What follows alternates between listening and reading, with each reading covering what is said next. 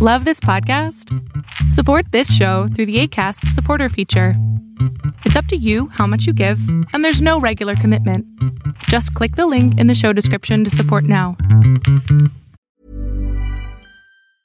Cool fact a crocodile can't stick out its tongue. Also, you can get health insurance for a month or just under a year in some states. United Healthcare short term insurance plans, underwritten by Golden Rule Insurance Company, offer flexible, budget friendly coverage for you. Learn more at uh1.com. There's never been a faster or easier way to start your weight loss journey than with PlushCare. PlushCare accepts most insurance plans and gives you online access to board-certified physicians who can prescribe FDA-approved weight loss medications like Wegovy and Zepbound for those who qualify. Take charge of your health and speak with a board-certified physician about a weight loss plan that's right for you. Get started today at plushcare.com slash weight loss. That's plushcare.com slash weight loss. plushcare.com slash weight loss. New U.S. sanctions on Iran took effect today, six months after President Trump pulled the U.S. out of the international nuclear deal. The sanctions target Iran's shipping, financial, and energy sectors, all key to the country's already struggling economy. The Bombs, which the FBI referred to as improvised explosive devices, were sent to the FBI's bomb laboratory in Quantico, Virginia. We're in Mexico again tonight as thousands of migrants try to find a faster way to the U.S. border. The White House says it's now getting help from the Mexican government. Breaking news out of Pittsburgh. The man accused in the shooting at the uh, synagogue in Pittsburgh is pleading not guilty, and he also wants a jury trial. You can see he's facing a 44 count. So in the final seconds before the Boeing 737 MAX crashed into the water, it was traveling at more than 500 kilometers an hour. All 189 people on board were killed. You've now entered the House of Mystery. Crime, conspiracy, history, and science. With your hosts, Al Warren, Mike Brown, Julie Sav, Michael Butterfield, Dr. Joseph Usinski, and Michael Hawley. Heard on KCAA 106.5 FM Los Angeles, 102.3 FM Riverside, and 105.0 AM Palm Springs. Quiet, numbskulls, I'm broadcasting. Welcome back into the House of Mystery, and I'm Al Warren sitting at the controls. And on the East Coast, we have uh, Mr. David North Martino. I'm here. Thanks, See, I didn't say a thing about the name. That's it. No. Mrs. Martino. That's right. There we go. Uh, I still can't get used to it, but that's all right. I, will I'll figure it out. I'll, I'll take some pills or something. Well, today we have a uh, special guest, and um, he's pretty shy normally, uh, but we've got him to come on the show and, and talk. And his last book, Magic for the Resistance Rituals and Spells for Change. So, Michael M. Hughes, thanks for being here. Thank you. And uh, I think that's probably the first time I've been called shy in my entire life. So. I, I, was just trying to soften that, soften the people up, thinking, "Oh, he's a cute little shy guy. He's coming on and he's going to talk about basket weaving." And uh, yes. So now, Magic for the Resistance. That's that's a totally different style of writing. Um, what made you go there? Well, yeah. I mean, that's a long story, so I will try to kind of sum it up in an easily digestible form. Yeah, it is my first nonfiction book. It was a uh, it was interesting circumstances led to it. Uh, essentially, in um, 2017, uh, shortly after a certain president, who I'll leave um, unnamed, was uh, was elected um, I and many other people were a little disturbed by by things that were happening, like uh, the all the rhetoric about you know immigrants being murderers and the border wall and just the general tone of the uh, of the presidency, the the ban on people from Muslim countries coming into the U.S. that encouraged a lot of people to you know head out to airports it was uh, it was a really turbulent time. Uh, it's I don't think it's any real secret that I'm a pretty uh, liberal, progressive guy, proudly so. I've been that way all my life. And I was just really disturbed by what was happening. It seemed like America, uh, with the election of that president, was really going in a, the opposite direction of things, a, a lot of things that I value. Um, and so uh, I I've always been an activist too. I've been an activist since I was in my teens in the anti-nuclear movement was where I first, you know, started like marching and carrying signs and writing to Congress people and things like that. So I I really felt compelled to be active uh, against the policies that I was seeing this, this president was doing. So I also realized that in order to kind of break through the media, uh, the the 24 hour and forget it sort of uh, media cycle nowadays, that in, in order to gain traction with anything, it, I have always believed it has to kind of come in out of left field. And being a practicing magician, I am not a witch, but I, I do practice magic. I've always found it a fascinating uh, subject and a practical, interesting, enjoyable thing to do. I had the idea that why not do a ritual uh, against the the president and make it like a mass ritual, like publish it online so that people can join in, make it short, make it easy to do, make it kind of funny, uh, and just put it out there and it just as a as a as a kind of you know something people aren't expecting, something that might gain some traction. And I was inspired by the Yippies in particular. I've always been a fan of like Abbie Hoffman and Jerry Rubin and some of the the things they did, like throwing throwing dollar bills on the uh, the stock exchange floor and watching you know all the all the stock brokers scramble for the money thought that was a, that was always a great uh, piece of activism, and also in particular their uh, their levitation of the Pentagon in 1969, which which I thought was just a beautiful piece of like absurdist theater.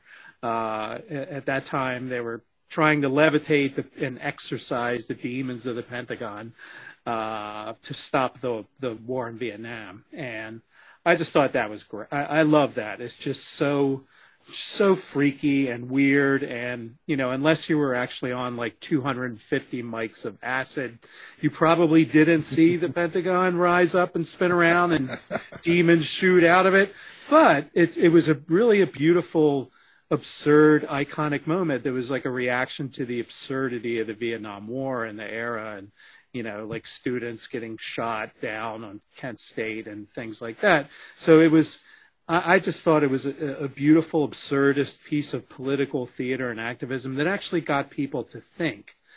So my idea was to create this binding spell because binding spells are like kind of the oldest sort of spells in the historical record. Like people used to write them on little sheets of lead. Like bind that that jerk who you know stole my my donkey from me. Um, and they'd write that down on a piece of lead and then they'd throw it in a well or in a in a hole in a graveyard or something like that. So these spells essentially are encouraged to like stop people from doing bad things. So i thought well what a great what a great thing to do have a have a binding spell that like people could take part in that's is kind of silly but kind of serious, and we can all do it at the same time on the waning crescent moon. And you know, so I, I just threw this thing together, and I remember telling a friend about it, and him saying, "You know, that's the that's maybe the dumbest idea you've ever." that is that is just absolutely ridiculous, man. But yeah. but I couldn't stop thinking about it, so I I I posted on a, on Medium one afternoon. You know, I polished it, uh, you know, had some other people look at it, some other like magicians and occultists and things like that. And I polished it up and I, you know, I tr- really, you know, tried to make it uh, uh, just a, like a, a really strong message, but again, with some elements of humor in it and things like that. And I I posted it on Medium, and then within hours, like I realized something big was happening. Like I, initially, I thought maybe like twenty or thirty people might find it funny or interesting or silly and might do it, but it just went viral with a speed like nothing I've ever done has come close to it. So within an hour, there were thousands of people sharing it on Facebook and Twitter and everywhere else. And then I just literally could click the refresh my browser and watch it going up by like hundreds and then thousands. And before long, like the same day, I was sitting at work, you know, I'm trying to get some work done in my office job, my day job. And all of a sudden, the emails started coming in, the phone started ringing off the hook, reporters wanting to cover it. And this thing, it just went through the stratosphere. Like it, I, I stuck a little like note on my my office door and closed it like I'm on the phone you know like don't I can't talk don't bother me and it just kept blowing up bigger and bigger and bigger before like before I knew it like CNN was calling Fox News was calling um, you know all the major newspapers Boston Globe etc and and it just would not stop so uh, I had I had planned this the first binding spell was to take place every month, and the goal was to drive um, the president, you know who, out of office. That was the stated goal. And like the humorous elements in it were like there was a little um, stubby orange candle uh, to represent his stubby orange, um, I don't know, fingers maybe you might say, and uh, and so this thing just like just like blew up beyond anything I could possibly imagine to the point that it was just surreal how many reporters were calling. And I, so I planned this for like two weeks after I published it. And as that night got close, the night of the waning crescent moon on, uh, I think it was February 24th, 2017, all, all these TV stations kept calling, going, "We want to send a camera to like tape this. You know, this is this is big CNN. You know, producers just calling me on the phone and emailing me, going, "We want to cover this. We want to cover people doing it. Can you can you find?" Can we film you? Do you know anyone we could find in New York? So I started asking, you know, all these people that said they were doing it, and a lot of them were just afraid. You know, they, they didn't want to put themselves out as like raw meat to be doxxed and, and, you know, and whatever else pe- people do nowadays when they, when they don't like what someone's doing publicly. And I, I didn't want a camera crew to film me. I was getting together with about 40 people I knew to do the ritual in a backyard in Baltimore. And I didn't want my poor friend who was hosting it to have you know to have like TV trucks all over his neighborhood, freaking out his neighbors. So I did something which is a little strange, and I lied. I oh. said, I said, just because they wouldn't leave me alone, and I was like so broken down by all these media requests to film this thing. I said, I hear there are a bunch of witches doing it outside of Trump Tower in New York. and, and, they were like, "Awesome, great, let's do it." So they, we're going to send a crew. And I, I, after I did that, I, I told a couple news outlets. I thought maybe I shouldn't have done that. You know, it's kind of kind of a a crappy thing to do, but I was just so tired of them asking me. So the night of this binding spell uh, came, and you know, I, at that point, I was like, I hadn't slept. I was just running on fumes, and we did this ritual, and it it it felt amazing, and everyone cheered, and I realized at that point, like thousands, maybe you know, tens of thousands of people were doing this all over the world, and afterward, I just kind of like sunk down on a log that was outside my friend's house um, and just sat there. And I was like, oh my God, we did it. You know, we did it. And another friend came up with his phone and held it up to my face and said, check it out. And it was footage from CNN, and there were witches sitting on the sidewalk outside of Trump Tower in New York doing the ritual that I had written. And that's like, my head just kind of exploded at that point, you know, like, oh my God, what, what have I done? You know, what this, it, it the, this absolute surreality of this thing that I thought, you know, a few people might embrace going so global and so worldwide and being covered on, you know, national and cable news uh, just, just blew my mind. I mean, it still freaks me out when I, when I look back at what happened and it's, it's four years later and I, I'm still a little, you know, shocked at, at how this all happened. Well, you know, it, it's so. Did you guys do it in the nude, or? yeah, I don't think anyone would have wanted to see me. uh, well, yeah, you know, uh, yeah. sky clad, right? Sky clad. Yeah, I mean, I'm not, you know, I'm not a witch, so I don't go by the witch rules. Yeah, you know, the witch rules. yeah know, so uh, too bad. I mean, that's that's you know, it would have been. Uh, but so, what exactly? Um, so, if you were to explain to people what what magic really is. Yeah, well, that's a big. That is the well, big it, question, isn't yeah, it? Yeah, it is. It is. But, yeah. but, but how do you perceive, like, um, in a short uh, as a way as you can to try sure. and describe what magic is compared to sure, what, sure, know. yeah, yeah, yeah. I, I see magic as kind of art, in a way. Um, I think the way I see magic is when you intentionally try to kind of push the needle of probability a little in one direction. Um, and you do that through art, you do that through ritual.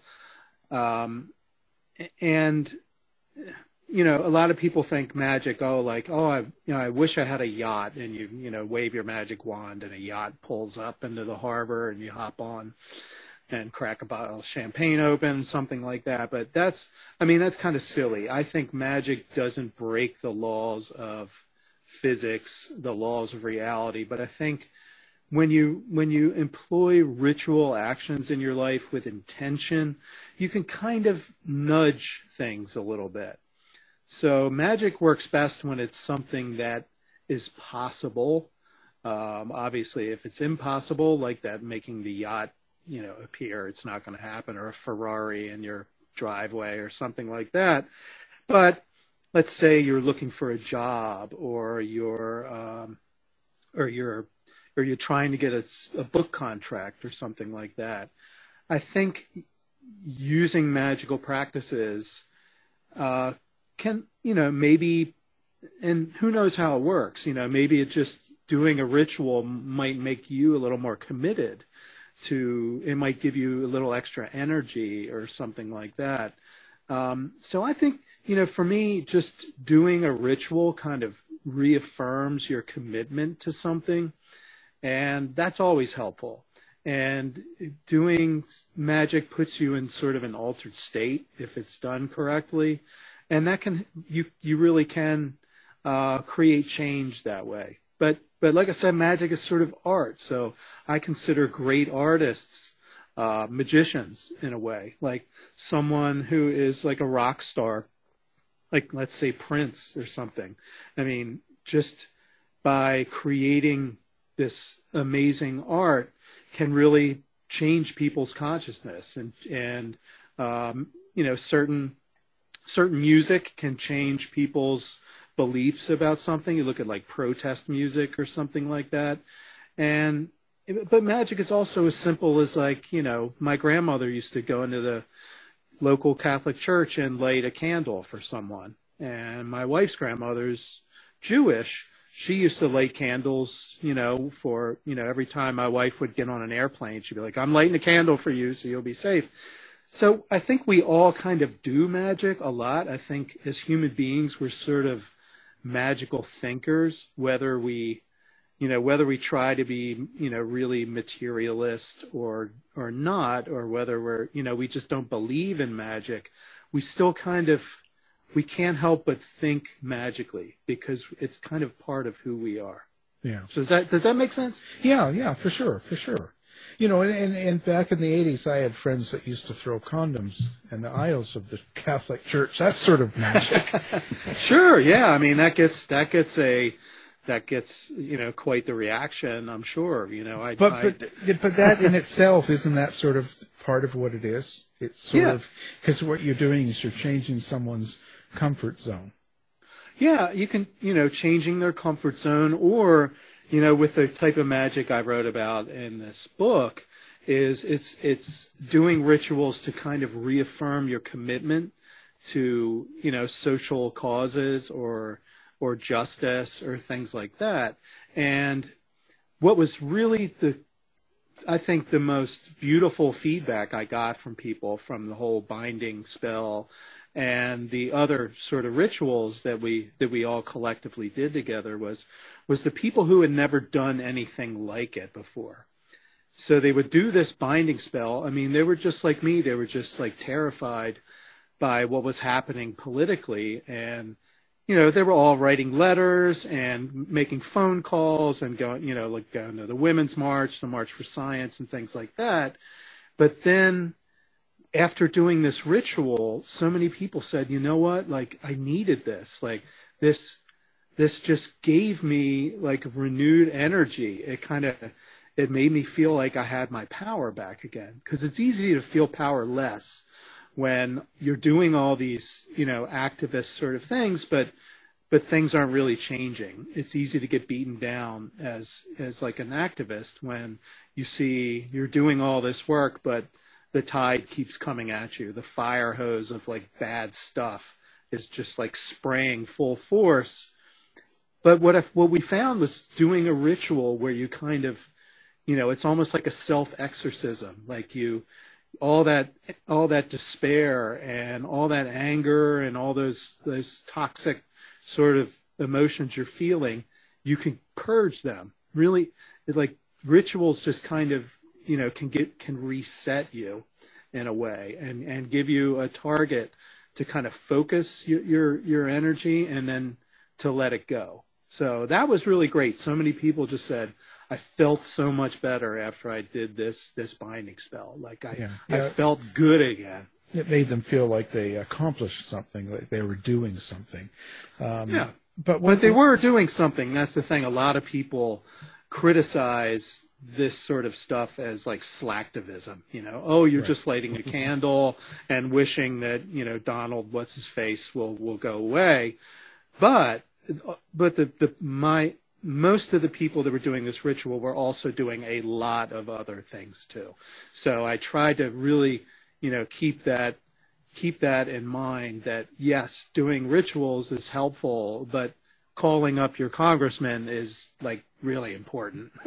Not- you know, not just lighting candles and, and trying to do things magically that way, but but you know, the real hardcore magic act is when you call up your your representatives and say, "Hey, you know, uh, this this is not okay." Uh, and and Right. so Right.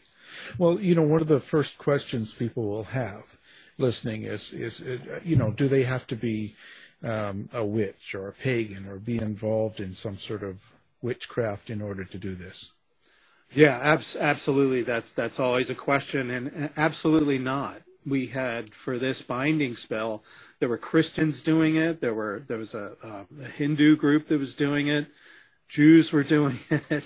Um, there were uh, one of the um, people I know very well was doing it is actually like a, a Catholic. She's she works with Catholic nuns, and and I in- intentionally wrote this ritual so that it could be tweaked. You know, if you're if you're a Christian, call on Jesus um, to to to affect this change. Um, you know, if you're if you're Buddhist, if if you're atheist, if you're agnostic, you could still do a ritual. You don't have to believe in it to do it and to feel the change in yourself when you do it. So absolutely not. I mean, I'm not a witch, but but the media, you know, when they hear spell, the first thing they think is Harry Potter, witches. Mm-hmm. Yeah. You know, they don't. There's not this. There's not this widespread, um, you know, understanding that magic is kind of cross cultural, and there's all sorts of ways to do magic. It's not just just witches. but I love the witches. You know, the witches like totally embraced this and made it their own. And you know, this Facebook group popped up. It has seven thousand people now, and it's and it just keeps growing and growing. You know, even though the main target of the main ritual that we all kind of coalesced around is gone, or at least temporarily gone. So it's uh it's for everybody, and I think magic is for everybody. Like if you if you if someone's sick and you light a candle and you say a prayer for them, that's that's a magical act, and and we all know that it it if nothing else, it often makes us feel better. And there's nothing wrong with doing something to feel better. I mean, you know, coming out of a pandemic and a, you know a year of just of constant you know bad news and things like that, uh, I I think we all deserve to do things that make us feel better. Well, but how, how effective do you think this is? And, and in your experience, what do you think uh, of doing things, you know, magical things or spells or bindings and stuff like that? Do you think that it actually does things? Yeah, I mean, it at the very minimum, it it helps people stay focused on something. You know, we did this ritual every month for four years, um, and and and it worked. I mean, did we make it work? I don't know. I, I can't say that. How much did we push the needle in one direction or another to to clear that occupant out of the White House? But he's gone. So, you, you know, you, we can we can certainly t- take credit for it, and that's how magic works. When it wor- when when you get your result, it works. Um, but but yeah, of, of course, uh, of course, you know, I can't say we did that. You know, it's our we made this happen. But what I can say is that doing a ritual regularly with you know thousands, tens of thousands of people at the same time all around the world, it, it sure kept us focused. You know, it sure kept our our, engines going. Eh, eh, sometimes when maybe we we felt burned out or we felt like we couldn't do anymore. We felt like we couldn't make one more phone call or write one more email or go to one more march. This having a ritual to like to engage a community and keep the community focused. I think that's part of of what what works. So I'd say it, it depends. You know, the answer is it depends.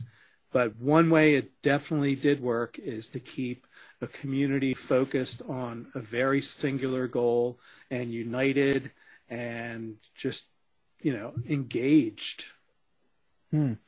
I wonder what what do you think about people that are um, they're probably a little bit more scared of such things, spells and castings mm-hmm. and bindings. And in fact, they might even consider it evil. And they might say that what you're doing um, is trying to take control over people. You know, they mm-hmm. might put you as like some sort of a, you know, a voodoo sort of guru or something, right? So, how do you respond to something on that side? Yeah, well, there there was plenty of criticism from all over the place. I mean, I I purposely uh, put the word demons in the ritual because I knew I knew that would freak the the fundamentalists and the evangelicals out and and stir them up, and uh, and of course it did. Um, so you know, part of this was although it was very sincere in its aims, it was also kind of a performance art piece as well. You know, it was designed to provoke and and get people talking and designed to provoke the people who I knew it would provoke. Um, and it, it, most certainly did.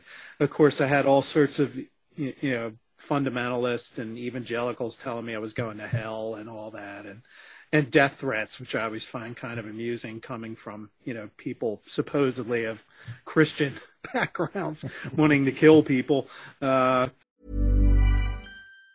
If you thought the only way to get a more defined jawline with natural looking results was through surgery, think again. Juvederm Volux XC is a non surgical injectable gel filler that improves moderate to severe loss of jawline definition and can help you achieve natural looking results with little downtime. Even better, this improved definition lasts up to one year with optimal treatment. No maintenance required. Improve jawline definition for a smooth, sculpted look with Juvederm Volux XC. For important safety information and to find a licensed specialist, visit juvederm.com. That's J U V E D E R M.com. Not for people with severe allergic reactions, allergies to lidocaine, or the proteins used in Juvederm. Common side effects include injection site redness, swelling, pain, tenderness, firmness, lumps, bumps, bruising, discoloration, or itching. There's a risk of unintentional injection into a blood vessel, which can cause vision abnormalities, blindness, stroke, temporary scabs, or scarring. Talk to a licensed specialist specialist to find out if it's right for you. If you thought the only way to get a more defined jawline with natural looking results was through surgery, think again. Juvederm Volux XC is a non surgical injectable gel filler that improves moderate to severe loss of jawline definition and can help you achieve natural looking results with little downtime. Even better, this improved definition lasts up to one year with optimal treatment. No maintenance required. Improve jawline definition for a smooth, sculpted look with Juvederm Volux XC see. For important safety information and to find a licensed specialist, visit juvederm.com. That's J U V E D E R M.com. Not for people with severe allergic reactions, allergies to lidocaine, or the proteins used in Juvederm. Common side effects include injection site redness, swelling, pain, tenderness, firmness, lumps, bumps, bruising, discoloration, or itching. There's a risk of unintentional injection into a blood vessel, which can cause vision abnormalities, blindness, stroke, temporary scabs, or scarring. Talk to a licensed specialist to find out if it's right for you.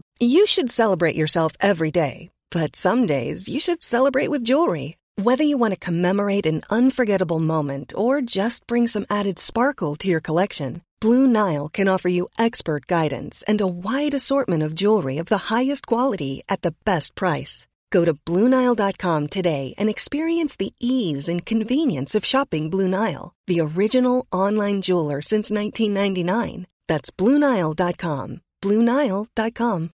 Millions of people have lost weight with personalized plans from Noom, like Evan, who can't stand salads and still lost 50 pounds.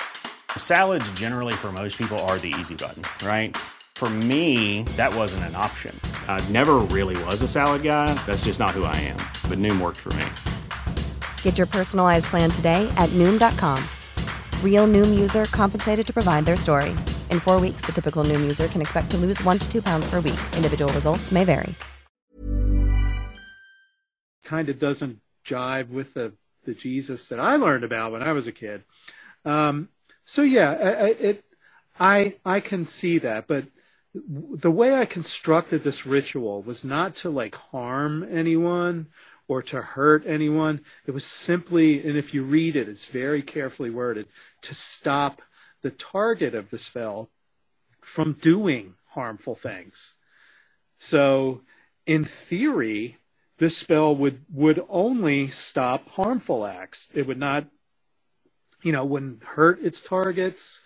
It wouldn't inhibit or, or, or stop the target from doing anything unless it was harmful. And the kinds of harm were very specifically spelled out in the spell too. So, and what was fascinating to me is the criticism that came from the pagan and witch communities. Like I wasn't expecting that, um, but there's this thing called the threefold law that that mm. wit- that a lot of witches adhere to. It's like if you do something bad, it comes back to you threefold, and and things like that. First of all, that was just invented in the 1940s by Gerald Gardner, who basically invented modern witchcraft. You know, it's not like some ancient thing passed down by you know a matriarchal goddess culture from you know the the Neolithic, uh, as as a lot of people might might try to, to explain. So I, I and I'm not a witch, so I didn't go by it anyway.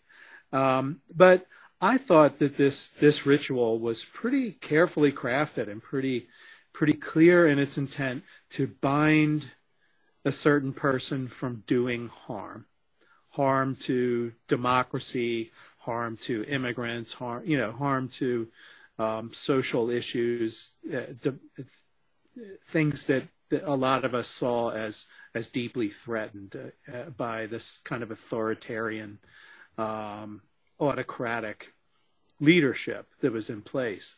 So uh, yeah, it it it I I I all that criticism. First of all, I mean, some people are just going to think that any anything is evil if it's not their preferred brand of religion. That's fine. You know, it's a it's a free country. Uh, we have you know the right to practice any sort of spiritual practice we want as long as we're not harming somebody.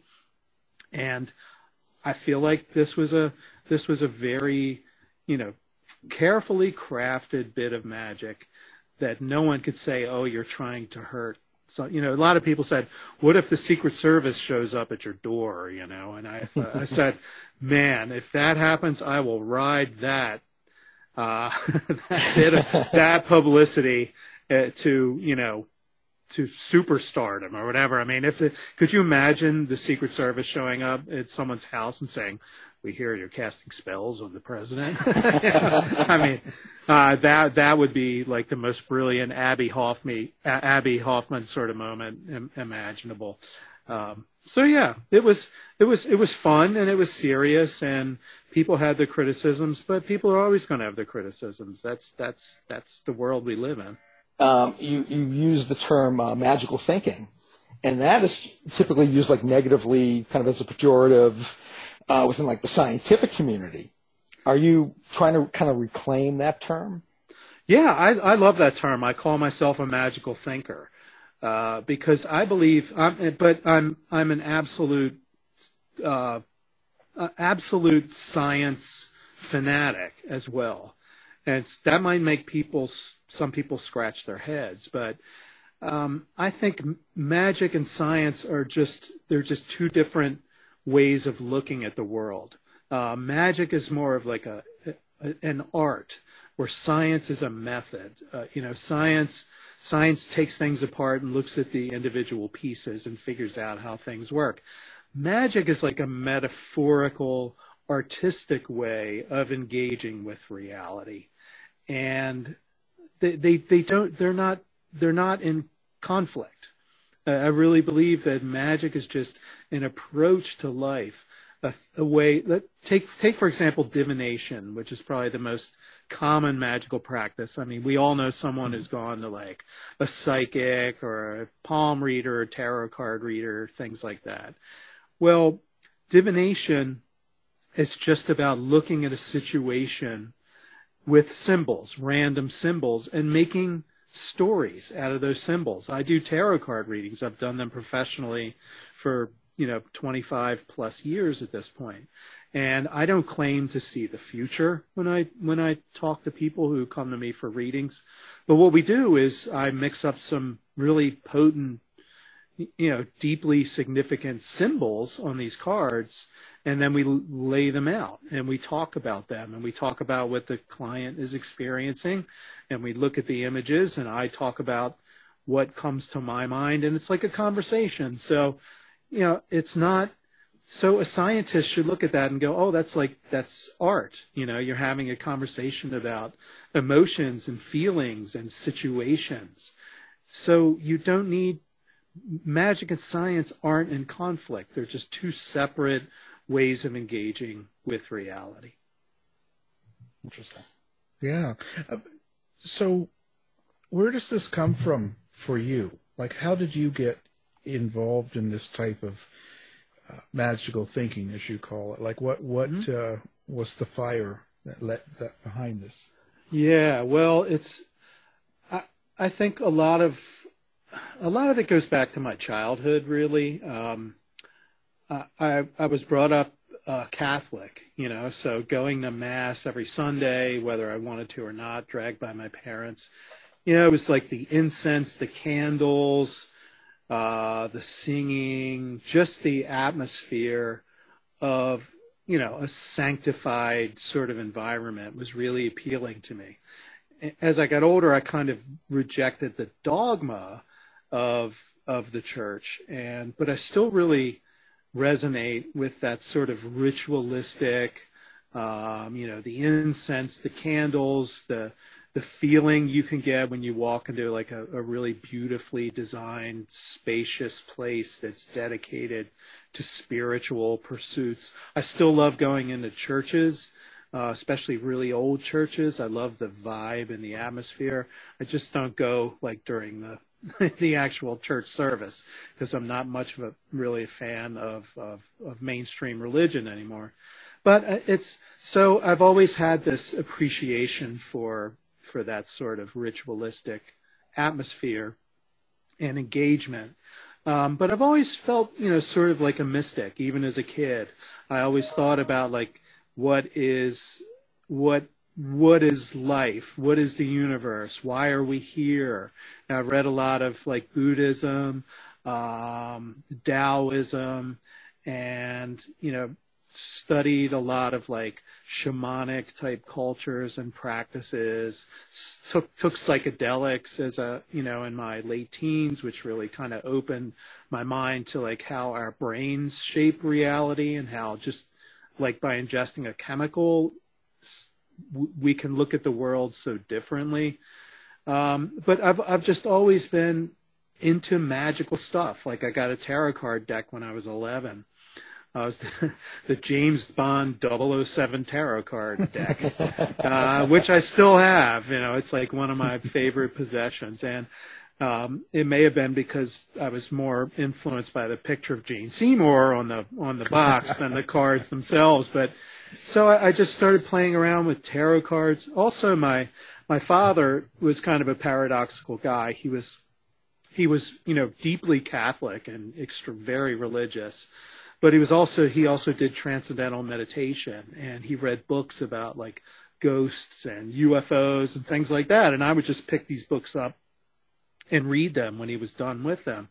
And this was the 70s. You know, I grew up as a kid in the 70s and like occultism and the supernatural was everywhere. I used to watch In Search of with Leonard Nimoy and you know, Chariots of the Gods was at the movie theater and you know the original Ancient Alien stuff and and so the 70s were just like soaking in the supernatural and the occult and you know esoteric things like that. So it's really I feel like it's just part of who I've always been and so naturally, I gravitated uh, towards the idea of magic. And the way I got into it was through divination, tarot cards, and things like that. Because once you start a divination practice, if you're serious about it, it really makes you, you know, it can it can really change your way of understanding reality. And I really believe that if you approach reality as as as magical, that it will respond that way. And divination is really a great sort of way to get into a magical thinking practice. I mean, even if you think it's only psychological games that you're playing with yourself, it works. You know, you, you can you can use tarot cards or the I Ching or runes or or you know anything. You know, sticks, throwing sticks on the ground or bones or whatever. But if you do a divination practice, you'll you'll find out that somehow you get interesting feedback from it. And you can believe it's like spirits, you could believe it's your your higher self, you could believe it's just psychological tricks you're doing. But it it it does something and, and it, and it works. You get legitimate feedback from it. And I've done so many tarot readings over the years with people I do not know. Um, and you know, I'm not I'm not using cold reading or stuff like that. Um, but it just it works. You know, they get they get good information out of it, and they keep coming back and, and paying. And I feel like I'm I'm providing a service if it's helping people, and that's that's really kind of the goal is is just to help people out. But I, I one more thing before I monopolize this conversation too much longer. I, when I was a kid, because I think this is this is a big part of it, and I should throw this in there. I started reading books about mentalism, which is uh, which is magic, like like sleight of hand sort of magic, but it's it's mind reading magic. So it's trickery, but it aims to duplicate what looks like psychic phenomenon. So asking someone to think of a card and they tell me the card and I just happen to, you know, pull it out of my pocket or something like that. And I found that magic to be like really powerful. You do a card trick for somebody, they're like, oh, that's, that's cool. You know, the guy knows how to manipulate cards.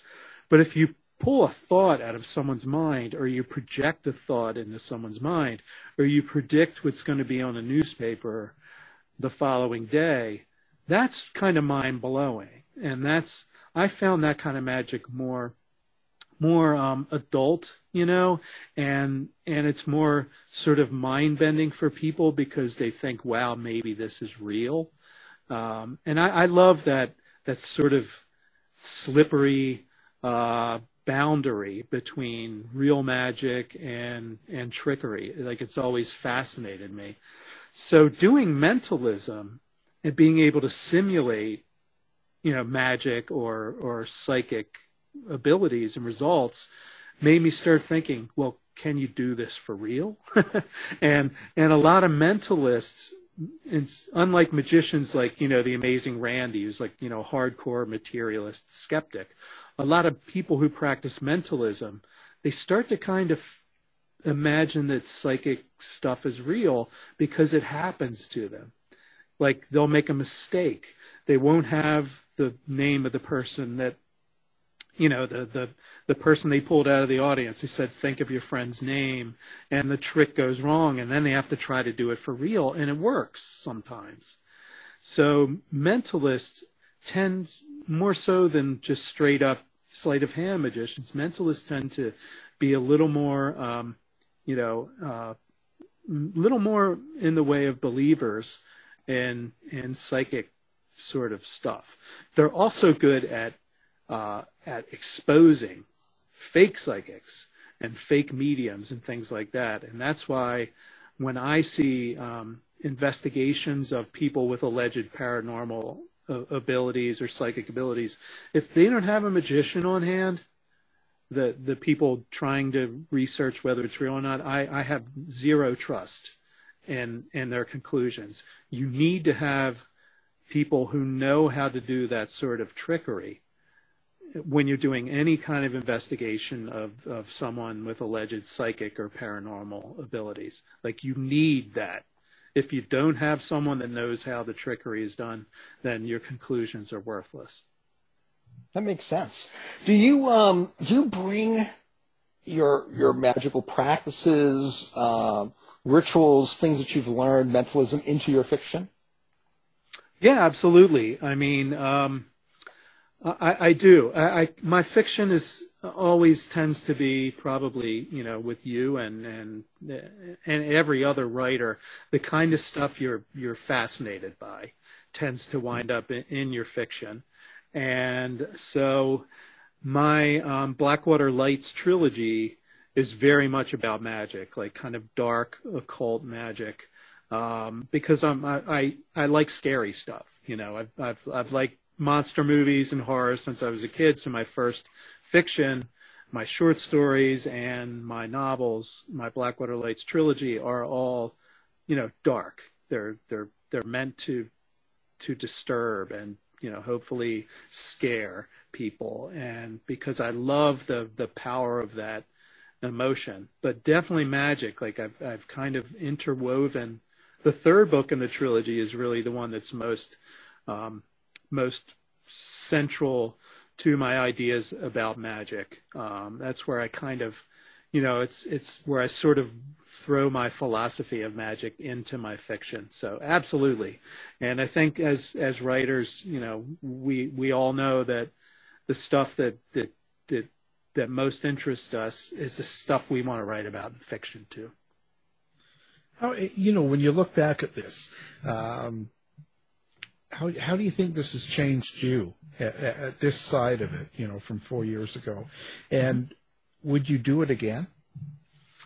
Uh, yeah, I, um, I, I've, I mean this this experience, this the binding spell, and then you know we did a uh, uh, some uh, some other rituals for for civil rights and um, you know, against the NRA and things like that, which also is another one that objectively was pretty successful considering they're they're essentially bankrupt at this point. Um, I would I would do it again. Um, I I feel very lucky that so many people found something I wrote to be uh, so meaningful to them. I feel, and particularly really happy that so many people got a taste of what like doing a ritual can do for them, how it can make them feel, especially the people that never did anything like it before. Um, I, it, it you know, it, of course, there were some negative aspects to it, like you know, getting death threats and you know, people saying they're, you know, either the Christians saying that they're excuse me, that they're sending, you know, armies of of angels to, you know, kill me, or or the the occultists who happen to um, happen to be supporters of that president who are cursing me, and and just it's you know it's never nice to open up your email and just see people saying things like they want to kill you and and watch out and we're watching you and all that sort of stuff. But that's just kind of you know that happens to everybody who is political in our current era of social media and things like that. I mean, it's just it's just a fact of life. So I kind of expected it, and I just learned to to really brush it off. But in in the bigger scheme of things, I, I just feel really really grateful to all the people who found this piece of this writing that I that I wrote, this ritual I created, that they found it so helpful in their lives and so meaningful. And I also this it was not my idea to mix politics with magic. Other people had sort of done that, and in my in my book, Magic for the Resistance, I talk about how magic has been used politically like throughout history. I mean, it's just some really fantastic stories of witches or occultists or, or uh, other people using magic to you know for for political aims there, there was a lot more than i realized when i started researching the book but i feel lucky that i kind of made that brought that into the popular culture spotlight and that so many people now feel that it's okay to do magical sort of acts or spells or rituals, whatever you want to call it, for for social or political um, causes. Like I, I'm gr- I'm grateful because if had I just written this and put it online and 20 people read it like I originally suspected, that would have been fun and we wouldn't be talking about it right now. But the fact somehow this resonated with with so many people and I feel like there's a couple reasons, and and it's first of all like the witchcraft is just blowing up, as anyone who's on Instagram or TikTok knows. It's and I think that's because a lot of younger people are turned off by you know they see the catholic church they see all the sexual abuse that was covered up they look at evangelicals and they see that you know evangelicals just you know arguing against uh, you know, LGBTQ people and younger people are a lot more um, open and a lot more socially and politically progressive. So they're looking for spirituality, but they're not finding it in the traditional um, churches. And the, the, there's even a term, um, religious, um, spiritual but not religious, is like the largest growing uh, affiliation in this country. Like the people have a spiritual urge, and what things like witchcraft or or you know indigenous shamanic practices or magic, what they do is they kind of say you can be a spiritual person, but you don't need a middleman. Um, in the way. You don't need a priest or a rabbi or an imam or or whatever. You can approach the divine in any way that you wish and you can have a personal relationship and you can you can operate as the priest or the rabbi you know? Like you are the spiritual technician. You don't need an intermediary. And i think that really resonates a lot with people. So what i was lucky enough to do is combine that that trend in in our society with the with the reaction to the president and his policies and the people behind him supporting those policies. And it just all came together just so beautifully. So i more than anything i just feel really fortunate to have been in the right place at the right time with the right words. And as a writer it's also kind of wild to know that that you know thousands of people are saying the words you wrote at the same time we all as writers we we like we know people read our books and things like that. But knowing people are like saying these words with passion together at the same time like this litany connecting each other all around the planet was just still still boggles my mind. And i i just feel really fortunate that i was able to kind of birth this thing and and to see it come to life. Hmm. Now, let's talk about where people can find you. So when someone wants to send you a hate letter and they're going to kill you, where should Yeah. they go? You know, should- right there's sent any hate mail um sent to mar-a-lago Yeah. uh, Yeah. uh, any money um, you can send directly to me. Um, I'm all. You could just Google my name, Michael M. Hughes. My website is Michael M. Hughes on Facebook and Twitter and Instagram and Clubhouse and you know any anywhere else I can kind of you know plant my flag. Uh, it's Michael M. Hughes. So uh, my books and everything, my my novels, short fiction, all that stuff is all linked from my website. So if you uh, Magic for the Resistance you can buy in any bookstore. If they don't have it, they can order for you. You can, all, of course, grab all this stuff online as well. We'll have all that up on our website and all that, so people can find you and stuff. Awesome. So, hey, did you get a lot of, uh, you know, titty shots and? I mean, you know, just I mean, when you become popular like that and you get the hate mail, you also get all the, the news. yeah, un- unfortunately, no nudes. You know, Oh. um, I know. Like, no, what's no what, dick shots? Come on. No, no, sa- you know nothing. it's just uh, I don't I don't know why. Um, you know, I got there was some, you know, uh, there were some very uh, attractive people of all varieties who you know I, I who I connected with and everything, but but no, you know, for for some strange reason, maybe I'm just not good looking or something. I don't know. I I just did not get did not get that kind of fan mail, so um, I wouldn't Oh, argue against it. Oh, you're perfectly a handsome man. Please, Oh, you got no shucks, you're making me blush. But I think you know, come on. But once once you get famous, it doesn't matter. They send it to you. I get all sorts of nasty stuff, and I love it. So so everybody, I want I want you to get on board here, and uh, you know, send him, send Michael oh no, your no, favorite here it comes. shots. I mean, Oh no, here we yeah. go. Yeah, and we'll have a contest. end, end of the year, you know, uh, best. How about just show me your, you right? I mean, I have had people send photos of their magic wands, but Ooh. not that kind of. Oh, darn! Jeez, Yeah. that's a good one. Oh. Yeah, I don't want I don't want my wife looking at my phone and seeing it, you know, blowing up with say no, naked, no, naked honey. photos. so, I didn't yeah. know what that. I don't know that person really. It's Alan's fault. Alan's fault. Blame it on me. I do it. Yeah, I'll take the blame. Just, you know, put it all on me. Well, well, it's been a pleasure. Um, it's always good to talk to you, uh, and um, hopefully we'll have you on again, and uh, we'll talk more when you uh, get something more going on. Magic for the Resistance too. Yeah, who knows? I, I think I really feel like getting back to fiction, though. Um, Yeah. Magic for the Resistance. eh, eh, This the crazy story about this book is my publisher Llewellyn. They wanted it to come out before the midterm elections in 2018, Right. and um, so that gave me one month to write the book.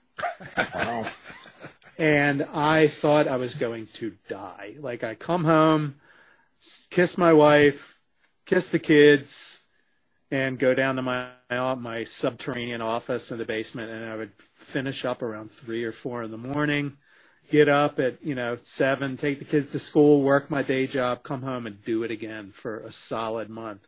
And so this book nearly killed me. So Um, you know, I, I think it's decent. I think it's well written book, and I really gave it my all. So I don't think it's like it shows, but I just want people to realize that, damn man, that was that was the hardest thing I've ever done was to write an entire book in a month. Most writers get like six months to a year to finish something. I had one month, Wow. but I survived. You survived. It Yeah. made, it made you stronger. Well, or weaker. I don't know. Depends you Uh, yeah, I don't know. Yeah, I'm not sure. Bigger bags under my eyes for sure. So then they'll never go away. But Well, it's, it's character. Uh, well, our guest has been the one and only uh, Michael M. Hughes, uh, the handsome magic for the resistance, the rituals and spells for change. Thank you for coming on the show. thank you. It is always a pleasure, and uh, uh, talking talking to you both. And it, it, I would love to come back again sometime. Maybe after the next uh, maybe after the next novel, which will take me longer than a month to write. So. To find out more about our show, guests, or to listen to past shows from our archive, please go to www.houseofmysteryradio.com. Show's over for now. Was it as good for you as it was for me? Well, good night. This has been a production of Something Weird Media. I'll be back. Hey, it's Paige DeSorbo from Giggly Squad. High quality fashion without the price tag. Say hello to Quince. I'm snagging high-end essentials like cozy cashmere sweaters, sleek leather jackets, fine jewelry, and so much more. With Quince being 50 to 80% less than similar brands. And they partner with factories that prioritize safe, ethical, and responsible manufacturing. I love that. Luxury quality within reach. Go to quince.com slash style to get free shipping and 365 day returns on your next order. Quince.com slash style. Planning for your next trip?